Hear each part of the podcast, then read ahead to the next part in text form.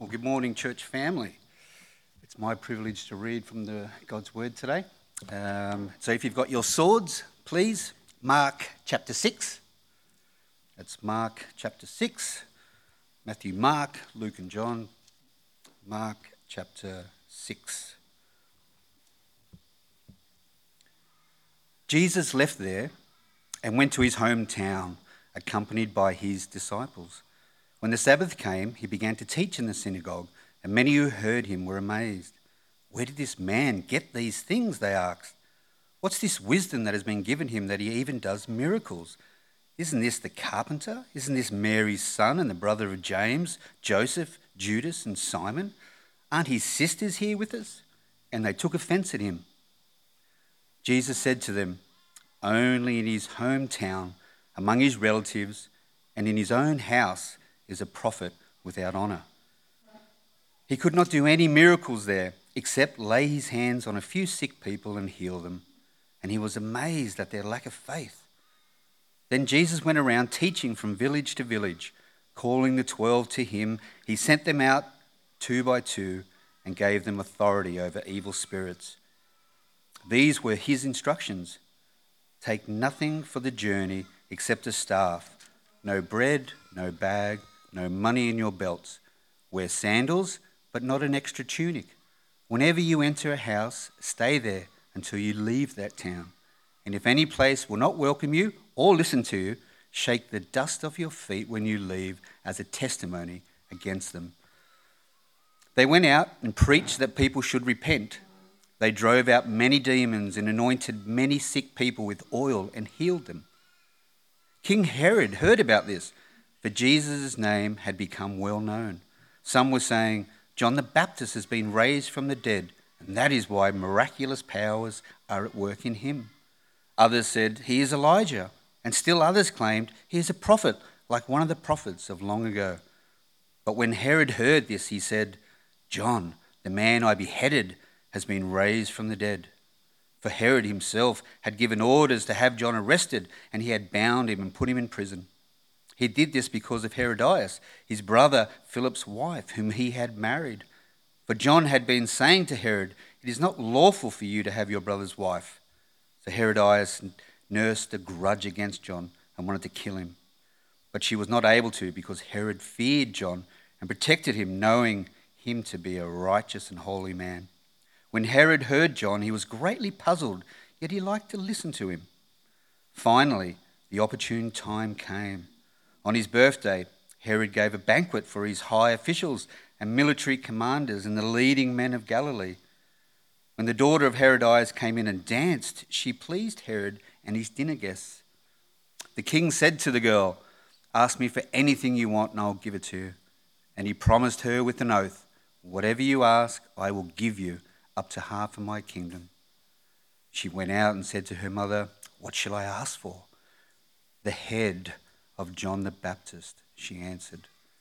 At once the girl hurried into the king with the request I want you to give me right now the head of John the Baptist on a platter. The king was greatly distressed, but because of his oaths and his dinner guests, he did not want to refuse her. So he immediately sent an executioner with orders to bring John's head. The man went, beheaded John in the prison, and brought back his head on a platter.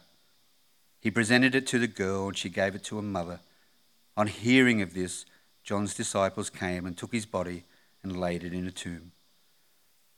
The apostles gathered around Jesus and reported to him all they had done and taught. Then, because so many people were coming and going that they, that they did not even have a chance to eat, he said to them, Come with me by yourselves to a quiet place and get some rest.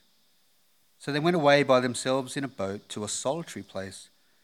But many who saw them leaving recognized them and ran on foot from all the towns and got there ahead of them.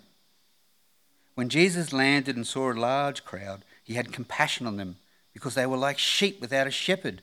So he began teaching them many things. By this time it was quite late in the day, so his disciples came to him. This is a remote place, they said, and it's already very late. Send the people away so they can go to the surrounding countryside and villages and buy themselves something to eat. But he answered, You give them something to eat. They said to him, That would take eight months of a man's wages. Are we going to go and spend that much on bread and give it to them to eat? How many loaves do you have? He asked. Go and see. When they found out, they said, Five and two fish. Then Jesus directed them to have all the people sit down in groups on the green grass. So they sat down in groups of hundreds and fifties. Taking the five loaves and the two fish and looking up to heaven, he gave thanks and broke the loaves. Then he said, then he gave them to his disciples and set before his people. He also divided two fish among them all. They all ate and were satisfied. And the disciples picked up twelve basketfuls of broken pieces of bread and fish. The number of the men who had eaten was five thousand. Immediately, Jesus made his disciples get into the boat and go ahead of him to Bethsaida while he dismissed the crowd. After leaving them, he went up on a mountain to pray. When evening came, the boat was in the middle of the lake, and he was alone on land. He saw the disciples straining at the oars because the wind was against them. About the fourth watch of the night, he went out to them, walking on the lake. He was about to pass them by, but when they saw him walking on the lake, they thought he was a ghost. They cried out because they all saw him and were terrified. Immediately he spoke to them and said, Take courage, it is I don't be afraid. Then he climbed into the boat with them, and the wind died down. They were completely amazed, for they had not understood about the loaves. Their hearts were hardened. When they had crossed over, they landed against Gennesaret and anchored there. As soon as they got out of the boat, people recognized Jesus. They ran throughout that whole region and carried the sick on mats to wherever they heard he was. And wherever he went, into villages, towns, or countryside, they placed the sick in the marketplaces. They begged him to let them touch even the edge of his cloak, and all who touched him were healed.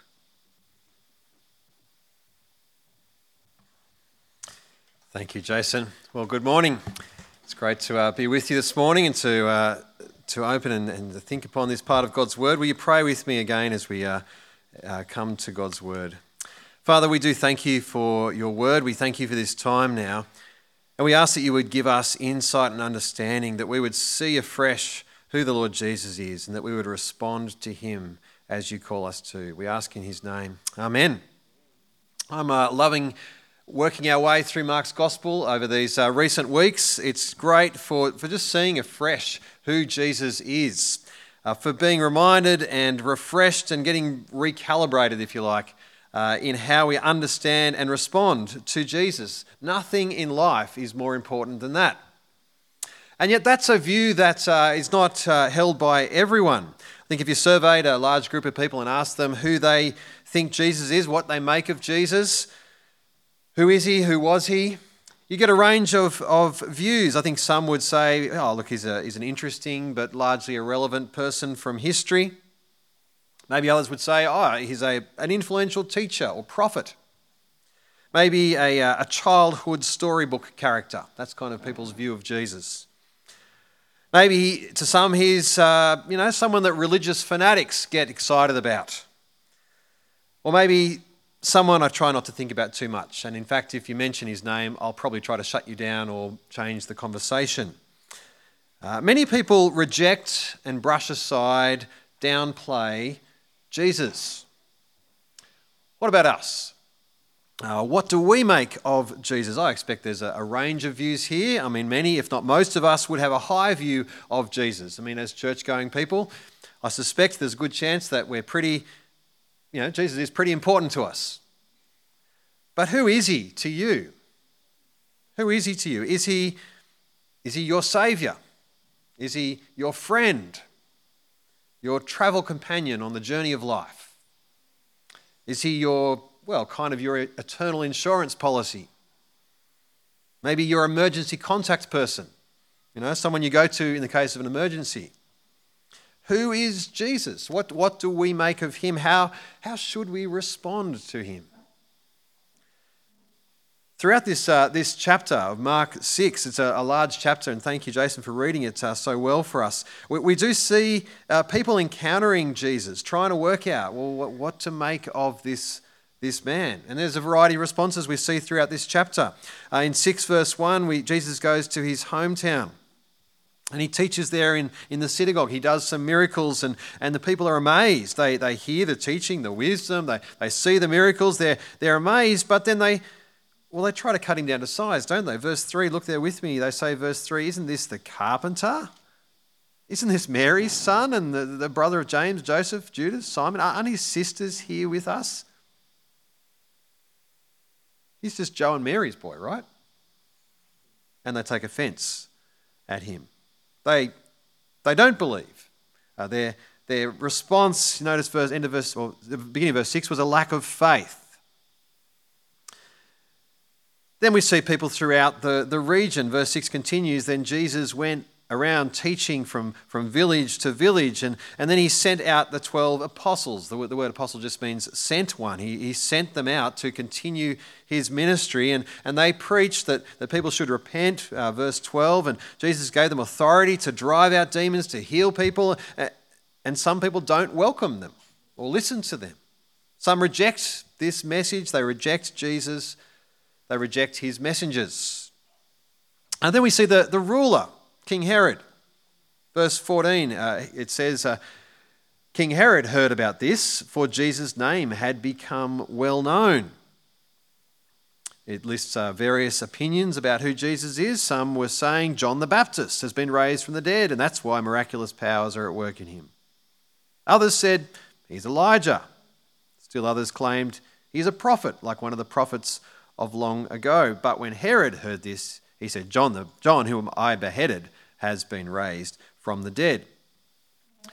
Kind of sounds a bit like a guilty conscience. Uh, Herod is perhaps plagued by his guilt over killing this innocent man, and he concludes Jesus is John the Baptist raised back to life as some sort of undead sorcerer, which explains why he can perform miracles. That's what Herod thinks, the ruler. But then there's the crowds. Jesus' name is well known, he's popular uh, everywhere. Verse 14 speaks of that. He's popular. Verse uh, 33 and verse uh, 55 the crowds, they, they flock to see him. Maybe they're interested in his teaching, but more likely they, they want a miracle or two. And boy, did they get a miracle the feeding of the 5,000 with just a few loaves and, and fish. It's amazing. Then there's the disciples. They get it, sort of. I mean, they're, they're following him, they're, they're sent out by him as his representatives. Uh, they're, they're, they're helping Jesus as his distribution and logistics agents with the feeding the, the, the 5,000 people. So they get it, but then they don't. I mean, when he walks on the water, it says they're terrified, verse 50. When he calms the wind in verse 51, they're, they're completely amazed. They, they don't really get it. Fact, look there, uh, verse 51. It says, Then he climbed into the boat with them, and the wind died down. They were completely amazed. They had not understood about the loaves, their hearts were hardened. They're following Jesus, but they don't yet fully understand. So there's, we see throughout this chapter this variety of responses as people are trying to work out what, what to make of Jesus, but and even the disciples don't yet fully understand. But what does that mean there in verse 50? It says they were completely amazed for because they had not understood about the loaves. Their hearts were hardened. What is it about the loaves which, if they had understood, well, that would have changed their being completely amazed? I mean, Jesus has just walked on the water. I mean, that, isn't, that, isn't that completely amazing? But Mark doesn't say they were completely amazed because Jesus had walked on the water. They says they were completely amazed because they hadn't understood about the loaves. If they had understood about the loaves, would they have seen Jesus walking on the water and went, Oh, hey, Jesus, yeah, we were expecting you. I mean, after all, the, the loaves, right?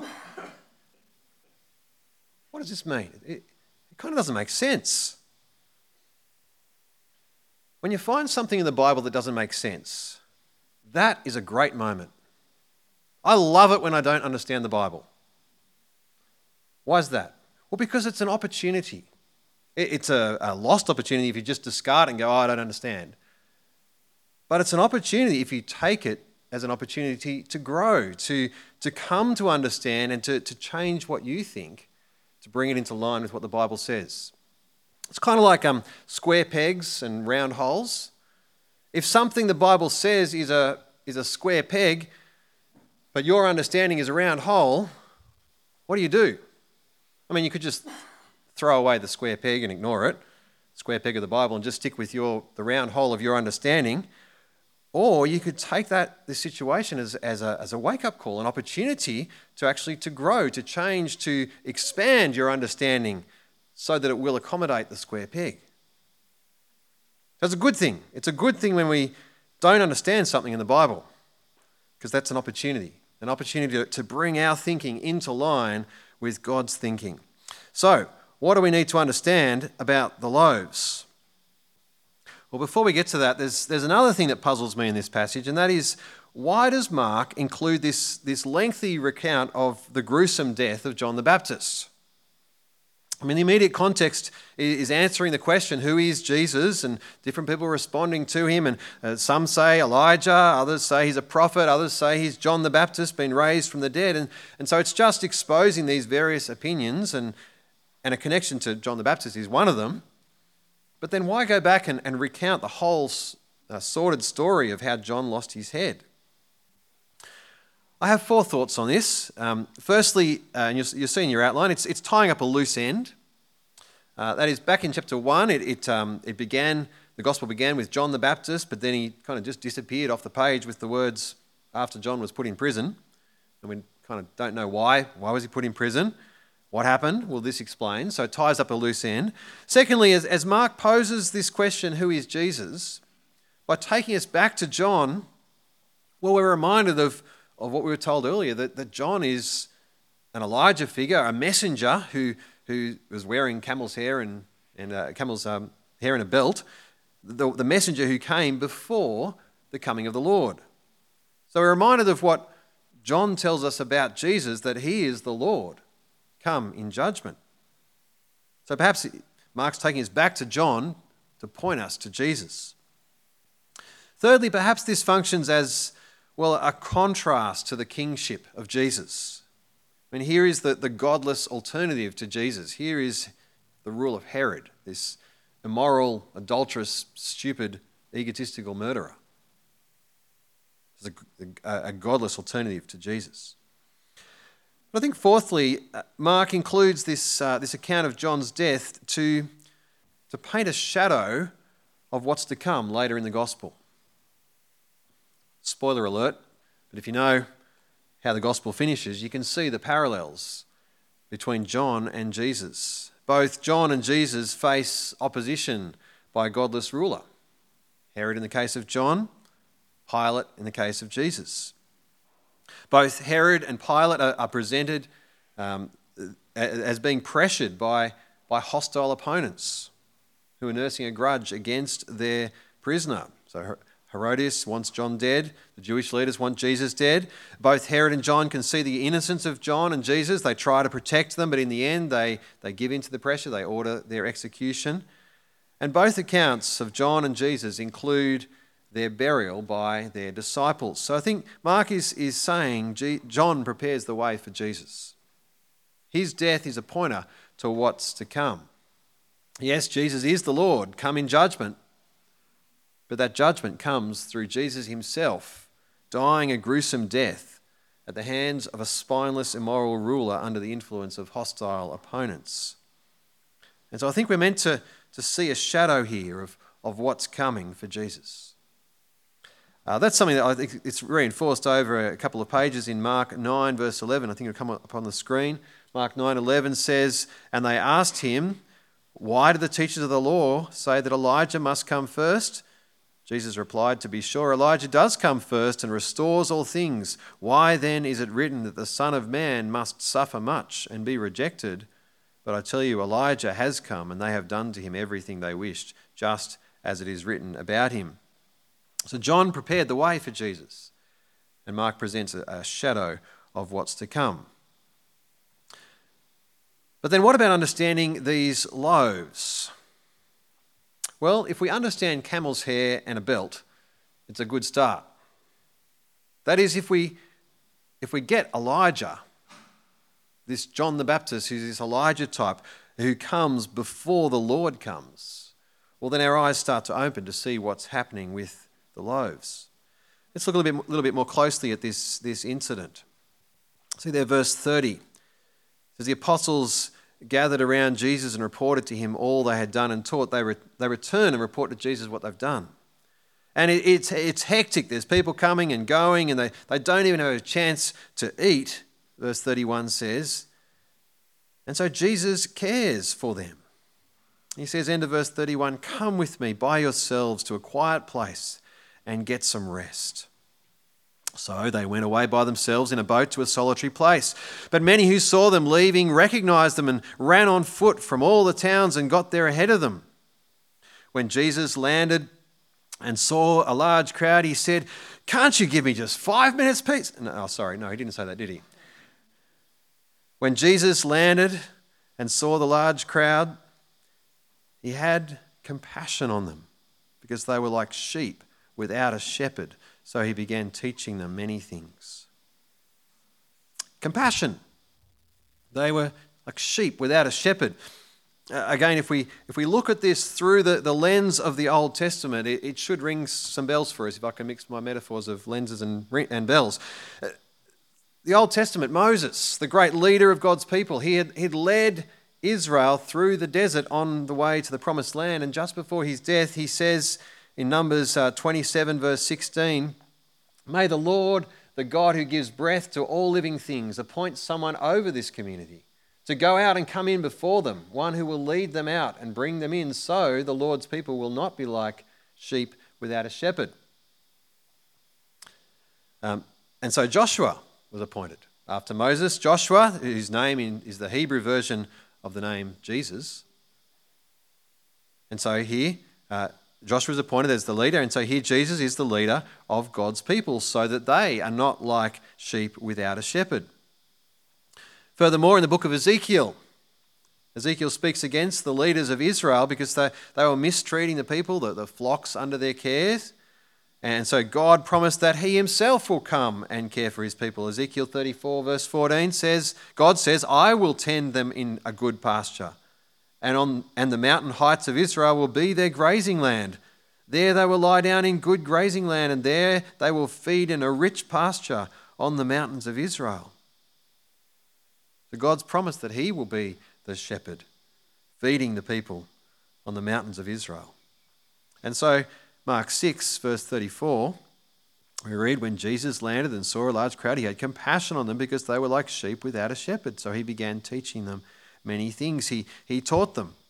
It grew late, people needed food. Jesus then miraculously feeds them, such that verse, skip down to verse 42, says, They all ate and were satisfied and the disciples picked up 12 basketfuls of broken pieces of bread and fish.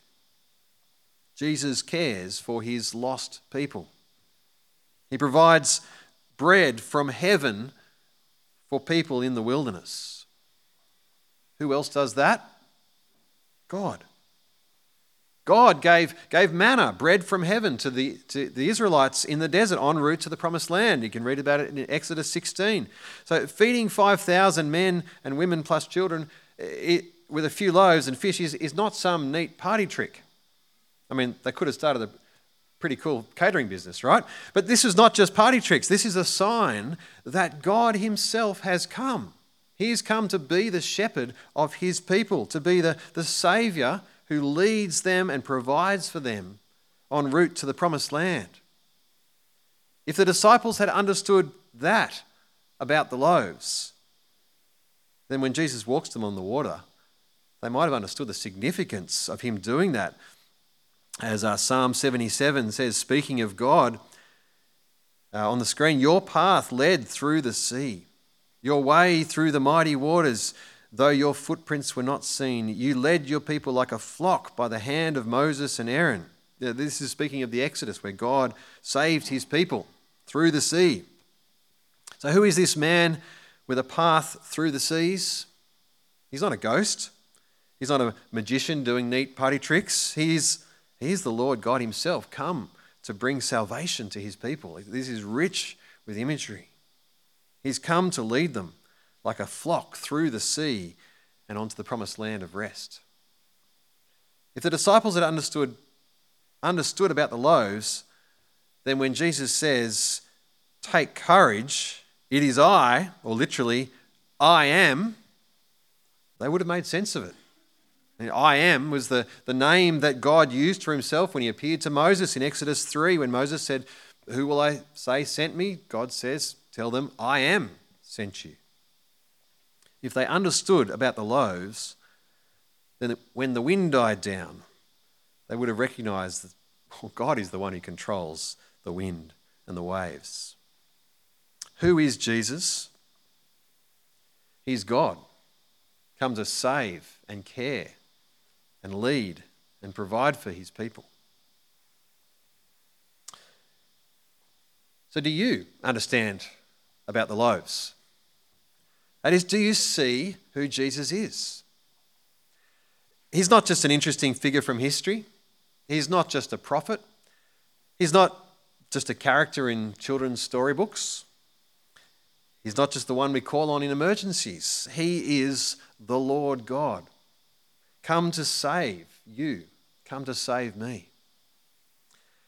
Not everyone will see that. Not everyone will recognize him for who he is. Some, like Herod, will be so preoccupied with themselves and their own egos and pleasures, they'll suppress and deny the truth. Some will gladly chase after the, the good things that God gives whilst rejecting the one who gives them. But what about you? Do you get it? Do you see who Jesus is? If you do, then as Jesus says, take courage. I am. God is standing in the boat. So do what he says. Jesus' message was, uh, was a pretty simple one, really. Or at least uh, the, his message that he got his disciples to preach was simple. See there in verse 12, it says, They went out and preached that people should repent. There it is. There's the application. Uh, we like to be told what to do, right? Um, whether or not we do it, that's another story. But we like preaching that just tells us what to do. Here's Jesus preaching class to his disciples Go and tell people that they should repent. You repent, and then go and tell others that they should repent also. You know, it's, it's, it's pretty good advice. I mean, it's come from Jesus, so of course it's good advice. So, have you repented? Are you continuing to repent? Do you see that Jesus is, is God come to save and care for and, and provide for and lead us? And that you and I haven't always acknowledged that. We've failed to live how God wants us to live. We've, we've tried to, to live at a distance from God. We've tried to put ourselves in the, the driver's seat, so to speak, in our lives. We need to repent. We need to turn around from living our way and acknowledge Jesus for who he is. To ask him to, to save us, to forgive us, to lead us, to, to help us, to follow him. Repentance is how we start in the Christian life, and it's how we continue in the Christian life. So, what do you make of Jesus? Will you recognize that he is the one who has come, who has stepped into this broken world? He's come with compassion, he's come with power. He's our Saviour, he's our provider, he's our leader, he's our God. Will you hear and respond to his call to repent, to believe the good news? Nothing is more important in life than that. Let's pray. Our Lord God, our loving Heavenly Father, we, we thank you and praise you for the Lord Jesus Christ. We thank you that He has come to save us, to care for us, to provide for us, to lead us. We are sorry that we've, we've turned against you that we have tried to, to run our lives our own way without you. Our Father, we ask that you would forgive us. Jesus, save us, lead us, help us to follow you. We ask in Jesus' name. Amen.